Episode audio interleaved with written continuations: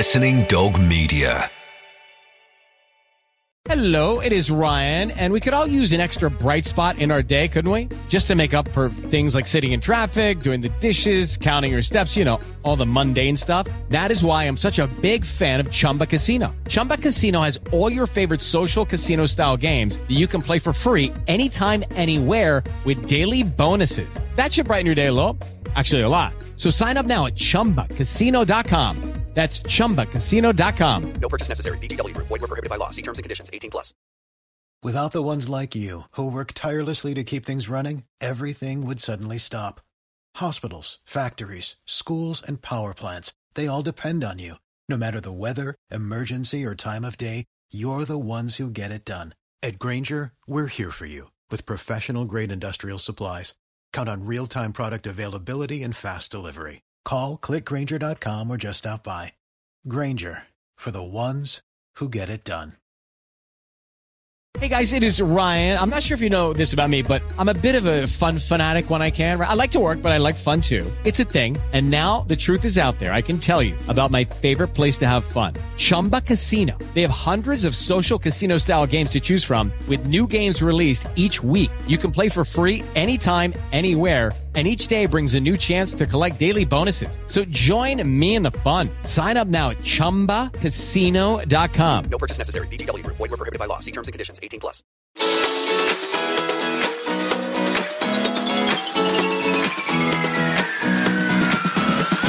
Hello and welcome to the Offside Rule. It's me, Kait Borsay, back from a brief sojourn in France. Bonjour. And joining me this week, I've got not one but two multi talented reporter commentator extraordinaires. They've been gassing away about the little foibles behind commentary and what they do for a living. Uh, first of all, a big hello to Vicky Sparks making her debut. Thanks for joining us. Bonjour, bonjour, ça va? Oh, yeah, my goodness, she's out, That's it. That's me. Oh, okay, fine. I thought I had some serious competition there, Vicky. Uh, and it's a hat trick of appearances this season for Robyn Cowen. Welcome back. I'm afraid Vicky's stolen both my French words. So I'll just leave it at that. Well, you were both at the Women's World Cup in France, and of course, we regularly hear you on Five Live on the BBC. You work for the Premier League as well, Vicky, and various other people. Uh, so it's great to have you and your expertise here. I've not been joined by two female commentators. You are a brilliant and beautiful breed. uh, Robyn, last time we spoke, you were about to head off to Rome on your honeymoon. yes, and it was very nice indeed. We took in a game as well. Did you now? Uh, so we went to see Roma. We saw Chris Smalling's debut. Oh, lucky They you. lost. Um, my husband Ian is a big Roma fan, and that was the day that Oxford United beat West Ham 4 0. So he missed that. So I had to sort of talk him down after that evening. So a Roma defeat, and he missed out on a big Oxford United win. So um, yeah, it was a he, he wasn't best pleased. Did you go to Rome specifically because he's a Roma fan? Yeah, and also we love Rome as well. It was beautiful. We've been there before. He did classics at university. So this is why he's a Rome fan because it because Yes. it's a bit of a bit of an odd one. slightly odd. No, he he went there uh, on a school trip and went to Roma on the school trip. Yeah. That was about God 10, 15 years ago, Yeah. and it stuck with him. So he like he always follows Roma, sees how they're doing, and it was it was great, great atmosphere. Very different to watching a UK game. I love the the gesticulation when the referee made a decision that they didn't like was beautiful. It was proper stereotypical Italian. Like, Mamma mia! Oh, I it was fantastic. That. I love that. I'll tell you what, if only we went to Boulogne's football team or Calais' football team, perhaps we'd all be fans of different teams after school trips. well, I know you've both been busy and we're going to uh, tap into your nous and your expertise as your show goes on. quick reminder that we're on Jack Radio Fridays from 7 o'clock. On this week's show, we're going to extend a helping hand to a friend in need. That's right, the big bosses of VAR. We're going to solve it for you, okay? Good. uh, as well as that, we are officially launching a missing persons investigation to track down a certain lesser spotted Arsenal midfielder who's missed 101 games in North London. Is Gunners boss Unai Emery the Cruella to Ozil's Dalmatian? But first, let's start with VAR. We wish we could offer you a little bit of light relief from those three letters, but it's left us with no option. Oops, VAR is at it again. He is going to VAR. VAR are having a look at this. And the goal has been disallowed. Well, hang on a minute. VAR are checking this. No need for VAR this time. VAR are obviously checking it. and are happy.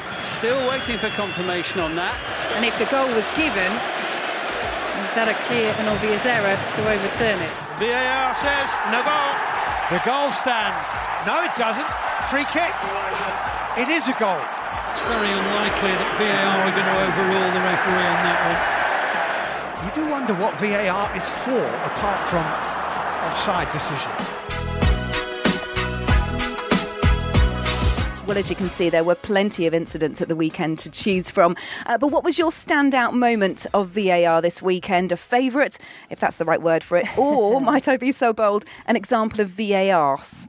Uh, Robyn, you were at Spurs on Saturday to see plenty of drama. I was at peak Vars on I Saturday. love honestly, the Spurs game against Watford. Watford, by the way, should have won that. Definitely should have won that. Mainly because they should have had a penalty. The referee John Moss waved away claims for a penalty. You know, when you look at it and you think in your gut firsthand, there's not something right about that. There's something I think that could have been a penalty. Then we see on the replay, Jan Vertonghen tripped him two, three times. He had a go at him. And you just think, well, it's got to be overturned.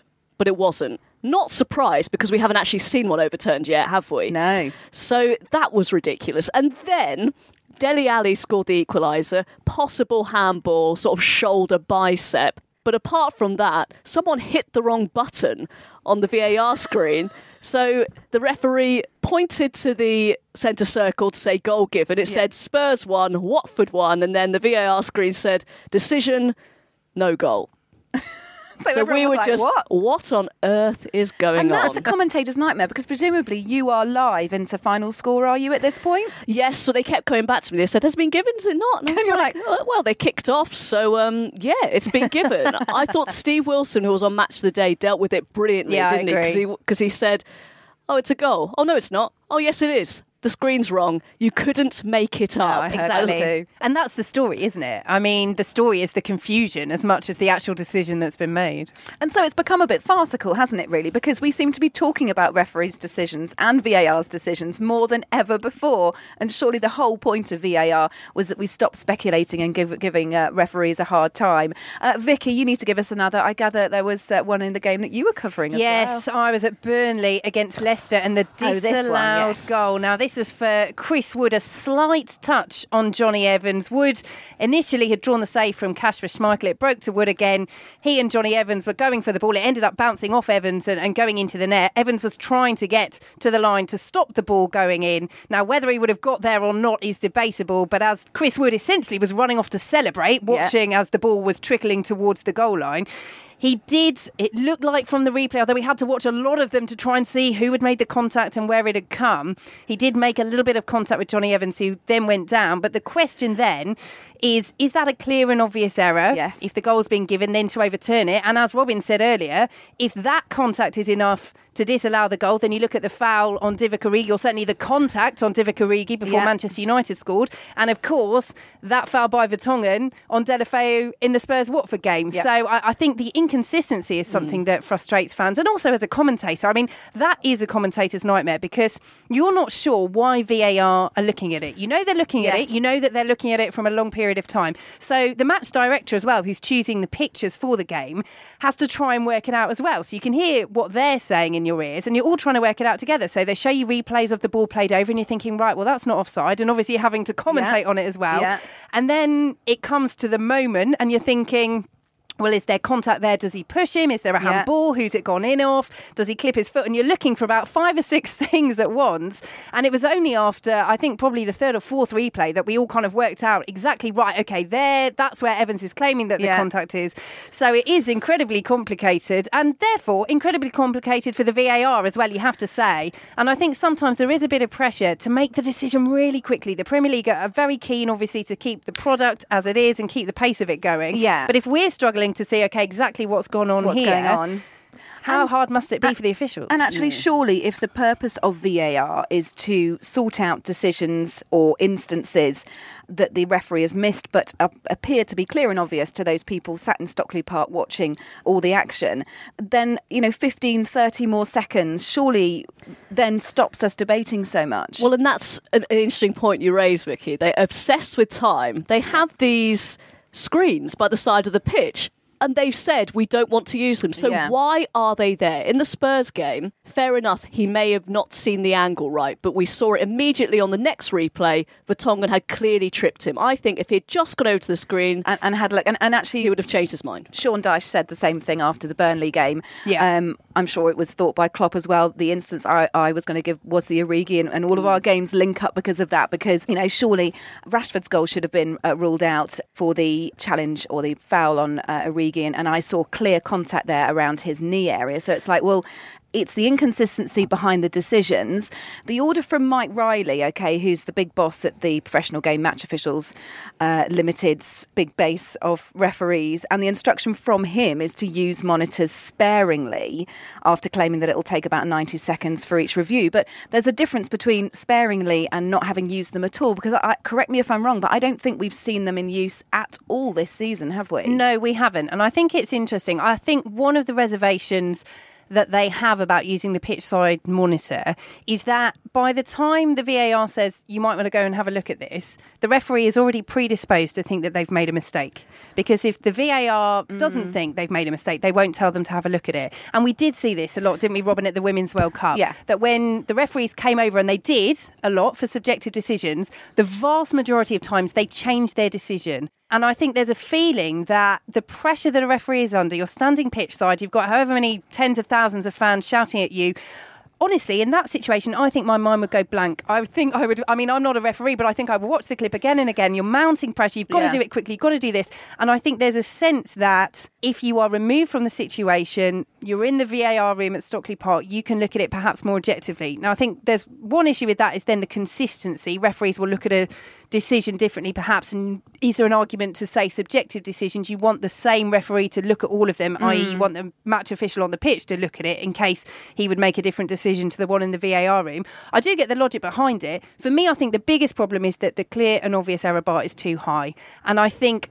Again, it was perhaps a response to the Women's World Cup where I think it was too low. Yeah. Referees were coming over and thinking, on balance, is that a penalty? Yeah. That's irrelevant. It's not on balance. Is it a clear and obvious Yeah. error? So I think it was too low at the Women's World Cup. I think they've gone the other way in the Premier League.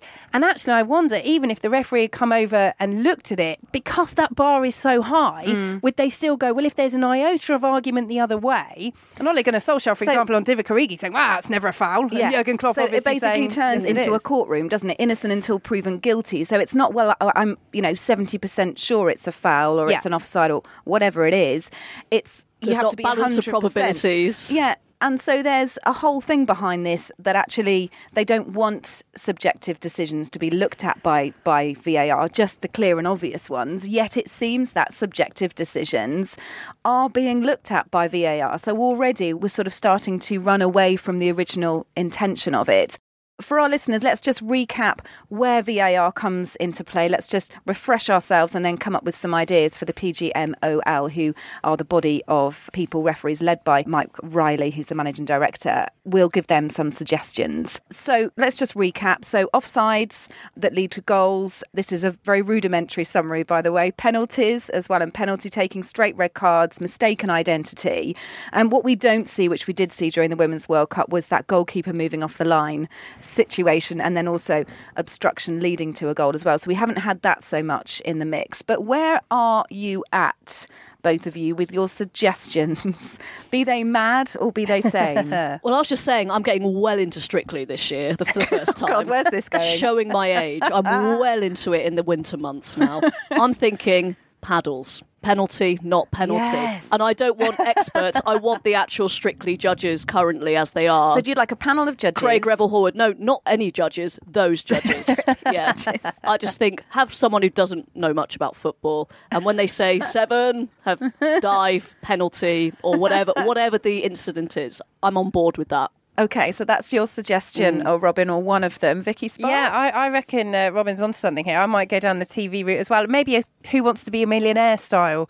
So for some for penalties, you could do ask the audience, and everyone's got a little buzzer and, and Yes, votes, I and maybe like away fans too. are weighted to try and. Yes. Avoid the discrepancy between the number of fans in the ground. You could uh, have the host get Jeremy Clarkson involved. Just ask Jeremy Clarkson what he thinks as uh, one of the answers. he's surely got an opinion on everything? 50 50 flip a coin. Is it penalty? Is it not? Oh, Yes. just flip a coin. How about the situation where a bit like Who Wants to Be a Millionaire, um, teams have a series of options, a bit like tennis, I suppose, more um, more so, and also cricket, that they have a certain number of challenges, a certain number of contested decisions that can be looked at, and if it's honoured, then they get that reinstated, and if it's not honoured, then they are a little chit is taken off the list. I don't like this number of challenges thing that some people because I just feel like if say you do you make a mistake and you moist one and then there's a clear one that the referee gets wrong I just think that to be so annoying just so irritating I'm just not a fan of that but I can see why because it's getting to that point isn't it Well, are we better with or without it? I mean, do we just write write this manifesto for them, telling them to dump it all together? I don't think you can now. I think I think I, You've uh, you know too wh- far, wh- wh- whether deep. whether that's a good thing or a bad thing, but. I think initially, I, I think I'm normally quite resistant to technology. Just in general, my phone's full of apps. I can't get any more on it. It's got very small memory. So I think that's just a wider point other than football. But when goal line technology came in, eventually I got on board with that because it's a yes or a no Yes, in terms of the technology definite. we've got, and it is like you say, it's it's very definite. The technology is pretty much there or thereabouts in terms of exact accuracy, and it's in or out. And I think my concern with VAR was always the fact that with subjective decisions, then you are essentially just looking at somebody else's opinion. And yes, for some of them, it is going to give you a better view and a, a better angle. But as we see, as Sean Dyche said to me after the Burnley Leicester game, on whether it was even a foul by Wood or not, regardless of whether it was a clear and obvious error. And he said, I feel sorry for the referee because I don't think anybody knows what contact means anymore in the game. no. We don't know wh- when is contact a foul and when is it not. So Yes. I think what VAR's done is it's focused on the laws of the game, which actually are sometimes quite waffly. Do the people sitting in the VAR hub, which is a stupid name by the way, at Stockley Park, do they need more power? I think they've got a lot of power. I think that's why we're seeing But seeing they the don't referees. have the power to overturn the referee. They don't, but they have the power to very strongly advise. And I think that is why we're not seeing referees use the pitch side monitor because I think the approach that they're taking is the VAR official is essentially as much a part of the team as the linesman. And for example, if the linesman saw an incident very clearly and Yeah. you didn't as the referee, you would come over yeah. and you would essentially take the linesman or woman's advice. So you're still making the ultimate decision as the match referee, but I think they are taking a lot of guidance from the VAR. But that's also been mentioned as a bit of a negative because in the game you mentioned, Kait, Liverpool, Manchester United, they gave it to Martin Atkinson, who is obviously one of the most experienced referees in the Premier League. The VAR on that day was David Coote, who's not. And I think people were saying that maybe he really didn't want to undermine Martin Atkinson because of his seniority. Wow. And so we've got power play thrown Yeah. into this as well.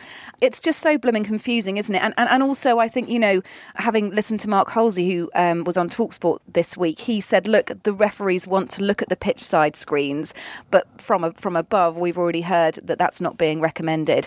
All right, well, I'm not sure this has worked or, or even helped much, but that's our Really take. not the strictly judges? No? Well, just before we move on, I must tell you about our WSL show that comes out every Monday. This week it's a literary fest uh, with author of The Roar of the Lionesses, Carrie Dunn, and creator of the Women's Football Yearbook and BBC journalist Chris Slegg, joining Lynsey Hooper in the studio to discuss everything from selling out Wembley to whether there's any point in the Continental Cup. That's a bit harsh. Um, it was a jam packed show with uh, FA Women's Professional Game Director Kelly Simmons, Scottish football aficionado Chris Marshall, and Tottenham midfielder Rachel Furness. Uh, we've got the big names, we cover the important topics, uh, like who's the Philip Schofield of football? Uh, you've got to listen to find out, by the way, and even discuss the tactics on the pitch too. That's the Offside Rule WSL edition out every week on its own feed. Do subscribe with the best insight into the women's game, even if we do say so ourselves. This is the offside rule with me, Kait Borsay, Robyn Cowen, and Vicky Sparks here in the studio. Uh, some serious investigative business now, ladies. Uh, this is an official plea to help us find this man.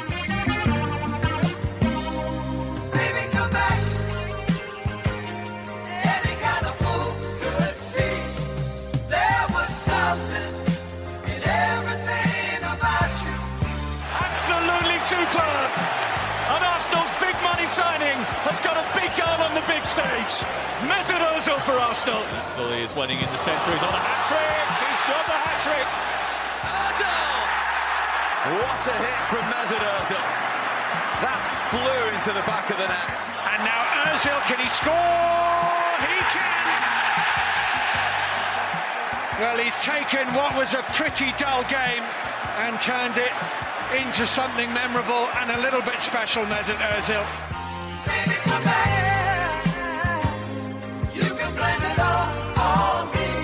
So please, please, please, please, can one of you tell me what's happened to Mesut Ozil? He started just one Premier League game this season and wasn't even included in the squad for Monday night's defeat at Sheffield United. Here are some stats, by the way. Uh, Ozil made his debut for the Gunners in September 2013. No players created more chances than him. No one even comes close. Ozil's on 522 chances. Next on the list is Aaron Ramsey with a measly 272. So, in terms of Gunners' stats, he comes right up there. He's the club's top assist maker in three of their last six seasons. So, what's happened is missed 101 games for the Gunners over his uh, six year career and only had one major injury in that time. Can either of you solve the puzzle? I think it's going to be bit like that gif from Goodwill Hunting, you know, when they're doing that equation. It's so hard. I just it's just a number of things, isn't it? Mm-hmm. I think Mesut Ozil, he's been accused of his sort of languid style makes him look lazy, but I don't think the stats back that up. No. He actually does run around quite a lot. I think he's a brilliant player, but maybe it's just that he doesn't quite fit in, especially under Unai Emery. Yeah. He clearly doesn't think he's working hard enough or doesn't quite tactically fit with him. I mean, he's asked about it every press conference, isn't he, Unai Emery? He must be absolutely sick it must of be annoying, and, and and also for Özil too to uh, be able to. Well, every player wants to play and justify their position as well. And when you get older, I think even more so, you don't really want to finish your career like this. So of course he's been uh, linked with moves away. Uh, well, his sorry situation's got us thinking about other players who are currently in their club squad, but compared to where they used to be, most definitely right now out of favour. Vicky, what have you got for us?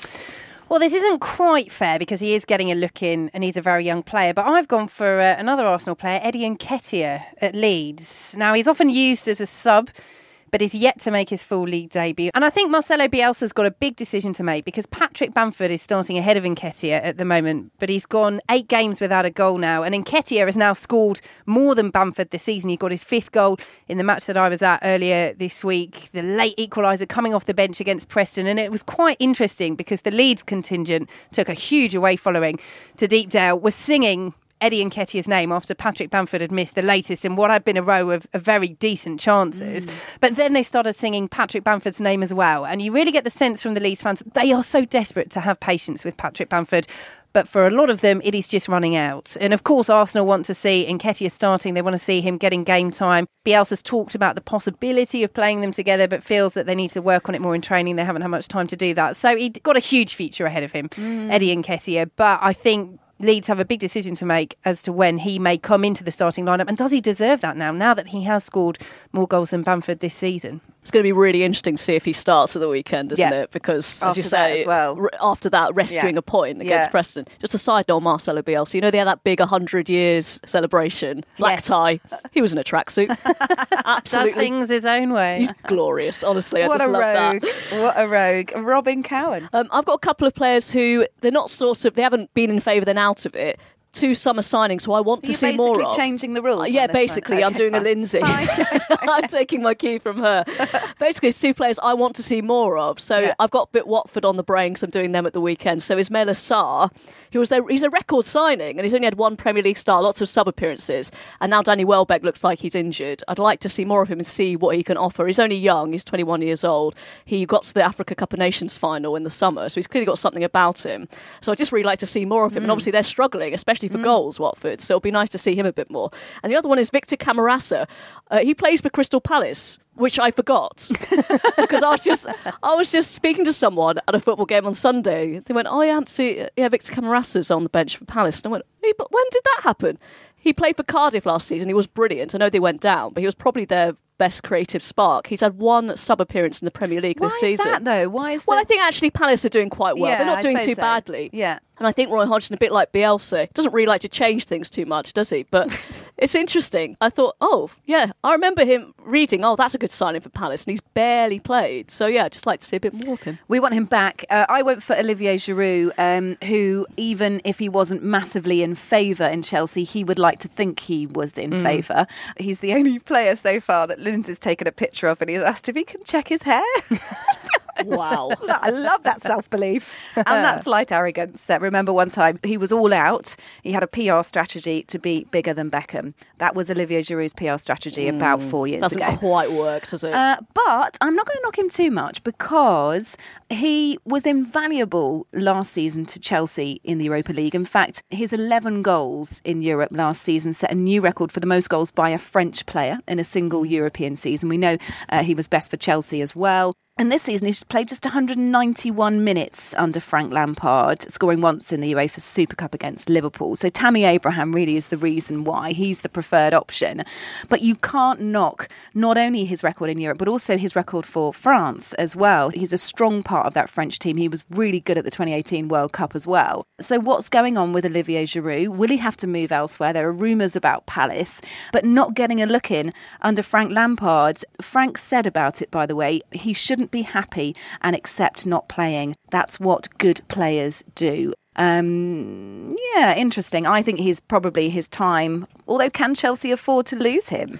well, Batshuayi scored the winner, didn't he? Yeah. Against Ajax yesterday. Yeah. So, Giroud was left on the bench. so yeah, I mean, even if he's getting ahead of him, probably is time for Giroud to move on, maybe. I think Chelsea would want to keep hold of him just for the experience and the fact that he gives something different. But I, I think Batshuayi is a good shout as well. I mean, I know he hasn't always pulled up that many trees, but he often just comes up with the goods at, at late times for Chelsea, Big particularly in cup competitions and Europe. So. Yeah, Tammy Abraham though. I mean, what a season! There's always that question when a player comes up from the Championship and can they do it? Yeah. And I've been so so impressed with him at Chelsea this season. Yeah, I bet. I, I worked for Chelsea TV for a period of time, so it was great to see players like Patrick Bamford, who we mentioned earlier, and Tammy Abraham, and several others, Mason Mount as well, look at their development through the youth team. And, and you always wonder, don't you, at Chelsea, whether that's going to translate. And I think because of the situation regarding transfers there, because Frank Lampard's a big believer in youth, partly because he's had to be, uh, but, you know, he is, that that's meant some fantastic opportunities for players who I'm really glad that we're seeing. Doesn't help Olivier Giroud, though, does it? This is the Offside Rule from Muddy Knees Media. All right, our final topic. Uh, we've already touched on uh, Manchester City's comprehensive 5 1 victory over Atalanta on Tuesday night. But here's the real City story this week. And it's not good, I tell you. Uh, it's been revealed that before the game, the club had put out an official plea offering to pay influencers to create a great atmosphere at the Etihad. Th- that's the kind of sentence, by the way, I'd have to explain to my mother afterwards. so they, so they, they, they, they basically want big hitters on social media who are called influencers to create, help create, and big up the atmosphere at the Etihad, which is a bit bizarre. The advertisement was listed on Tribe, uh, which is an app that social media influencers that can use to get work from brands. I'm sure we'll all be signing up, ladies. Uh, it said that the Champions League this year has given us three relatively unknown teams. Uh, hello, uh, meaning our core fans are less likely to attend. Boo hoo. Uh, we identified students, young professionals, and those new to Manchester who are our ideal audiences. Uh, however, we can't ignore core fans either, as they still account for the most ticket sales. That's good of them. Uh, we want to get across the atmosphere of the Etihad through the use of influencers who can tell an authentic and genuine story of what it's like to be at a game. What a crock of old. anyway, some great reaction to this. Uh, your thoughts on using influencers and, and some of the terminology that, that they only ask for men, by the way, male influencers was on the uh, ad request.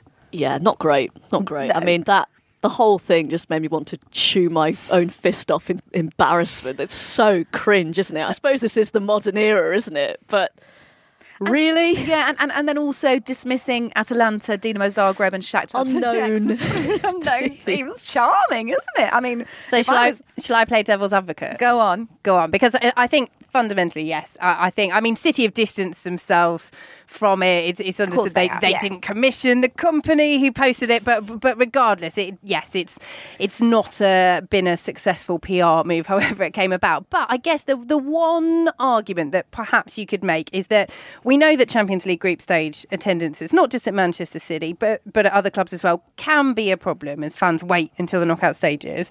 So. Could this be seen as an attempt to rectify it? Is it ultimately just advertising? And if it was handled perhaps in a better way, would it have been seen as acceptable? Or is it just that if you feel that you have to generate support in this way that's very mm. calculated and methodical, which mm. loads of advertising is, but it undercuts this idea of fans just being naturally passionate about Yeah. their club? I, I still don't think I'm convinced, and it's very nice of I did a good job though, didn't Uh, I? Yes, exactly. Good to, effort. So to tell the tell the other uh, side of it. Uh, well, we've had lots of questions about that, but I'd like to move this on a bit and ask about actually, you know, decent revolutionary or wacko ways in which clubs have tried to enhance fan experience for better or for worse. Uh, Robyn, what have you got? Well, it's simple as it's not revolutionary. Leicester do it really well. Free stuff. Yeah. Full stop. Everyone loves a freebie, right? Yeah. What's been your best ever football freebie, by the way? I would have to say just the general food at certain clubs. Yes. Oh, Chelsea are great goodness. for that, aren't they? Yes, and I tell you what, actually, shout out to Leicester because they are the only ones that I've been to for a long time that keep it there after the match because it's a nightmare Oh as a God, and you're- commentator. You can't get down at half time, and No. you know that there are lovely No. pies down there, and there's biscuits and cakes and all this stuff, and you get down afterwards, and it's all cleared away, and you think, oh, I'm hungry now. And by that point, you're starving. You've got to hang Mhm. around and maybe Exactly. dial in a couple of reports. And Leicester just leave it out. Got some nice cheese. I was genuinely travelling down to the match last weekend and thinking, oh, I can't wait for the cheese afterwards. It's the best bit. It's the best bit. Any enticing freebies? I'm trying to think about my best football freebie. I think I think it's always nice when clubs put on performances, even if they're a bit misguided, a bit of bit of half term, bit of half term. It is half term at the moment, but a bit of half time entertainment. We were talking about the clackers earlier, weren't we? Annoying or good? Well, I think, um, yeah, they get a bad rep, don't they? But I think it's all right, especially Leicester. Because I mean, when they're coming out, you know, it drums up a bit of atmosphere. I know it's, yeah, as I say, they get bit of bad rap. Although actually, I've just had a flashback to when I did Aston Villa against Birmingham, and that was a bad move to give the uh, home fans Birmingham. They gave them clappers and they just used them as missiles. Oh, my maybe not at a ferocious derby. Yes. maybe not a good idea. Maybe not a beach ball either. Uh, we've learnt our lessons, Liverpool fans, about that one. Uh, here's a couple of ideas. The San Jose Earthquakes, um, they're a US soccer club, open their stadium for fans, especially younger fans, to join their mascot to get creative and build replicas of the stadium with Lego, bringing families together at the venue. Here's one that I just can't understand, and it's from Manchester City again. This is hashtag Hackman City. In order to delve deeper into their data and embrace ideas from fans and those with relevant skills in the local community, uh, I think this PR firm might have been hired for this one again, Vicky. Uh, the club welcomed experienced developers as well as amateurs along to their stadium to work with their data teams to uncover new insights and ideas. I don't understand any of that. What does it mean? it's like you said, Vicky, isn't it? It's just the language. It's Yeah. so sort of scientific, talking about data. It's like this isn't engaging fans at it's all, just is it? really odd. Um, maybe we should take a note from the NFL. Fan first pricing. I like this one actually. So Atlanta Falcons um, dropped many food and beverage prices by 50% for fans at the stadium. When reviewing the first year of this initiative, the club found they ranked in the top three clubs for game day experience. And despite those prices dropping, their sales increased. Um, and by encouraging fans into the stadium sooner, the merchandise sales soared 90% higher than the previous year. There is your answer. That's very good. I also like going back to the San Jose Earthquakes, the, the sort of open training sessions where you can actually get close to the players. They Mm. sign some autographs, Yeah. like we see it. Well, like we see in the women's The game women's after. game, yeah. After matches, I just think that anything to sort of feel closer, especially to Premier League players, you feel so yeah. isolated, far away from. They feel like sort of demigods, sort of Yes. over there. We need to break down the invisible demigod barrier, don't we? So free donuts. We and, and, and, and we actually talked off air, didn't we, about how brilliant Leicester are about giving away free stuff. Sheffield United chip butty. the Chip Butty song. Yeah, this only just came to my attention. It's just a, a, fan song which they sing before every up if you're single home. game before kickoff. It's great. It's a bit like "You'll Never Walk Alone" Yes. song. Maybe not quite as emotional. Yes. Um, well, arguably. And then a bit like the Napoli fans who sing the Champions League anthem, don't they? And they and, and, and they sing it full blast at the end, which uh, you know actually brings brings goosebumps. My suggestion would be a good old sing along with words, please, for those fans who you know might be new or, or kind of might not quite get what people are saying, and you know perhaps a Manchester accent or a Liverpool accent. Uh, this is such a middle class thing for me to say. Like as I'm saying it, I feel like it's an awful idea. Uh, but I love a good old sing song. It is mood enhancing. It, it's a great lifter, and actually, it breaks down barriers of aggression, any kind of seething little rivalry issues that might be bubbling under the surface. Depends what you're singing. Actually, that's very true. mm. Mm. But yeah, no, I agree. I, th- I think sing songs are great. I think song sheets, there was that rumour, wasn't there, that Manchester United were considering it a couple of seasons ago. I think someone brought it up at a fans forum and it was very quickly squashed and said, no, we're not doing song sheets. It's got to be fan led, hasn't it? I, I think you want that atmosphere, you want that passion. I remember when I started going to football matches with my dad as a little girl, it was the singing, genuinely. Yeah. It was the atmosphere at games that made me fall in love with that whole match day experience. But I think the more organic that can be, the better. So it's hard to know how to encourage it, isn't it? Without making it feel prescribed. Like Man City are trying to do. I'd also say a, social media. a word of warning on people who run the club social media teams who try and taunt their opposition before kickoff. It happens so often. It happened to Stevenage this week. They posted a GIF or a little clip of David Brent because they were playing Swindon. It was David Brent saying, "Oh, you Swindon lot of little worms." Yeah, the office based in Swindon, of course. The, exactly. The, the, epic TV show. And then they ended up losing last minute winner Stevenage. Sad face. All right, it's time for any other business. Uh, we'll wrap up with a few light footballing stories now. The stuff of dreams. That's what that's what we've got first. A goalkeeper scoring with the last kick of the game to grab the equaliser. That's what Billericay Town goalkeeper Alan Julian did, uh, headed home the injury time equaliser against Sutton United to ensure that uh, Billericay's name is in the hat for the FA Cup first round. So well done to him, uh, who was piled on in a big way by the rest of the team at the end of the game uh, and the bench and the staff and everyone else. So uh, awesome. Uh, another bit of FA Cup magic for you. Non league Chichester City, the lowest ranked club in the FA Cup, received a bye into the second round following Bury's removal from the competition. I thought um, what was so nice on that one was that they said subsequently they're going to donate some of the money yeah, so that they got, got thirty-six thousand pounds. Yeah, so they're going to donate some of that eventually when Berry rises again or whatever happens with it. Mm. The the new running of the club essentially they said they'll donate some of the money to that, and I thought that was so spot on. That is, really and, and actually at a time when clubs are hugely struggling down mm. in the lower leagues. Well, that money will make a huge yeah, difference to yeah. them. Yeah, absolutely. How so nice to give to some have of it away. Anything else from you, ladies? Well, first of all, I'd like to pick up on something that was on this week's WSL edition of the Offside Rule podcast about the Women's Champions League. I wanted tell us off. No, no, I, no, I agree. I wanted to watch the Arsenal and Manchester City games. Yeah. First of all, Manchester City was too complicated I, for my little brain because I think it was an app and then you had to sign up and do this and it was just uh, too forget much. it. And then Arsenal, there was nowhere, not even a dodgy stream Yeah. I could find. And I just think that's terrible because it's the Champions League. I Yeah. want to watch it. We have had this discussion. I've had this discussion with various clubs. Chelsea are better. You can watch it, but I think only if you subscribe to Chelsea TV. Um, and obviously, probably the Manchester City situation was um, a bit like that too. But I think there are increased calls for it. And I think someone just needs to get to the bottom of it, right, and offer it up. Definitely. Let's see. The other thing was the. Did you hear about these Liverpool fans that went to Ghent instead of Genk Oh no, another. I, Yeah. I'm, I'm sorry for them, but I love it when that happens. It's brilliant. So they went to Ghent instead of Genk. We've all done it, haven't we? Um, but I think the club Ghent they're playing in the Europa League tonight, so they've offered them tickets So to that game. on. Oh, I really hope so. I really hope so.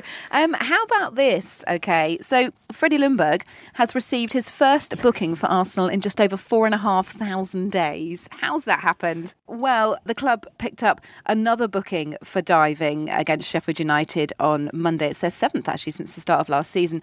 Uh, youngster Bukayo Saka cautioned for cheating in the second half. This meant that Saka's former youth coach, who is Freddie Ljungberg, basically kicked off about it. Uh, he was also watching in the dugout uh, for Arsenal and earned himself a card. Um, his last one was in 2007 in a nil-nil draw at Newcastle, his third from last Arsenal appearance before he left to join West Ham. So there we go, a booking after four and a half thousand days for Freddie Ljungberg and Arsenal. I love that story. Impressive. Uh, Vicky, anything from you? Yeah, big congrats to Alex Morgan, won the. Women's World Cup up with the USA in the summer is having a baby. Oh, So Very exciting. Congratulations to her and her husband. And have to say, really enjoyed this up in uh, Newcastle this week. Sean and Matty Longstaff, the local brothers. Matty making his Premier League debut, scoring the winner against Manchester United, playing alongside big brother Sean. I had the chance to interview them earlier this season. They're absolutely cracking lads. They've been having a bit of a go at commentary, Robyn. I think we might have competition. they? Yeah, they Tell them filming. to stop. Sean was filming it, and Matty was doing a bit of commentary on the uh, the training session, focusing in on Paul Dummett. Do we have to worry? Uh, I think we might have Oh to my keep uh, goodness, keep a little eye over our shoulders. So, uh, so yeah, but very very funny to see them having a go. They are cracking lads, and nice to see them doing so well at Newcastle.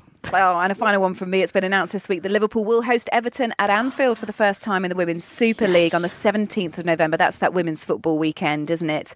Uh, scheduled for the next men's international break. It will be the first time that Liverpool have played the game at the stadium since an FA Cup semi final defeat by Arsenal in 2013. I don't think I even remember that game. Nope. Um, so there we go. Good times. I think the offside rule may be at an alternative fixture on that day, of which I am pretty gutted about. Uh, well, that's it. The end of our show for another week. Remember to keep up with us across the week via our social accounts. It's at Offside Rule Pod on Twitter and Insta. And you can hear us on Jack Radio Fridays from 7 o'clock. Don't forget.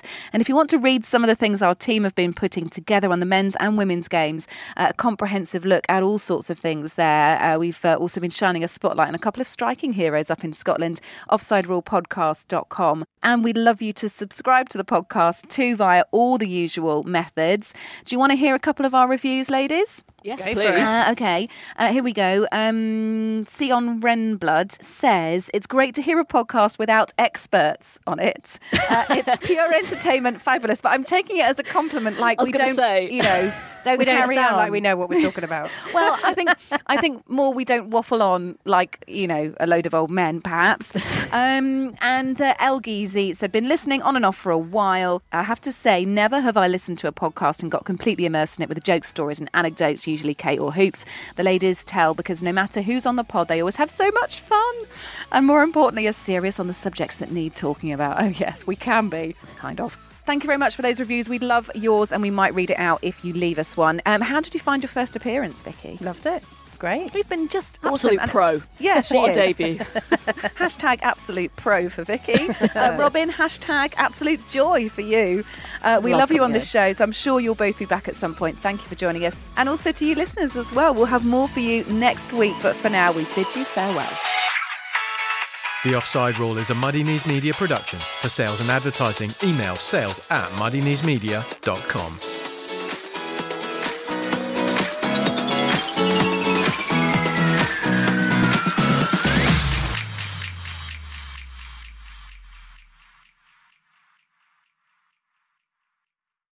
Sports Social Podcast Network. With Lucky Land slots, you can get lucky just about anywhere. Dearly beloved, we are gathered here today to. Has anyone seen the bride and groom? Sorry, sorry, we're here. We were getting lucky in the limo and we lost track of time. No, Lucky Land Casino, with cash prizes that add up quicker than a guest registry. In that case, I pronounce you lucky. Play for free at LuckyLandSlots.com. Daily bonuses are waiting. No purchase necessary. Void where prohibited by law. 18 plus. Terms and conditions apply. See website for details.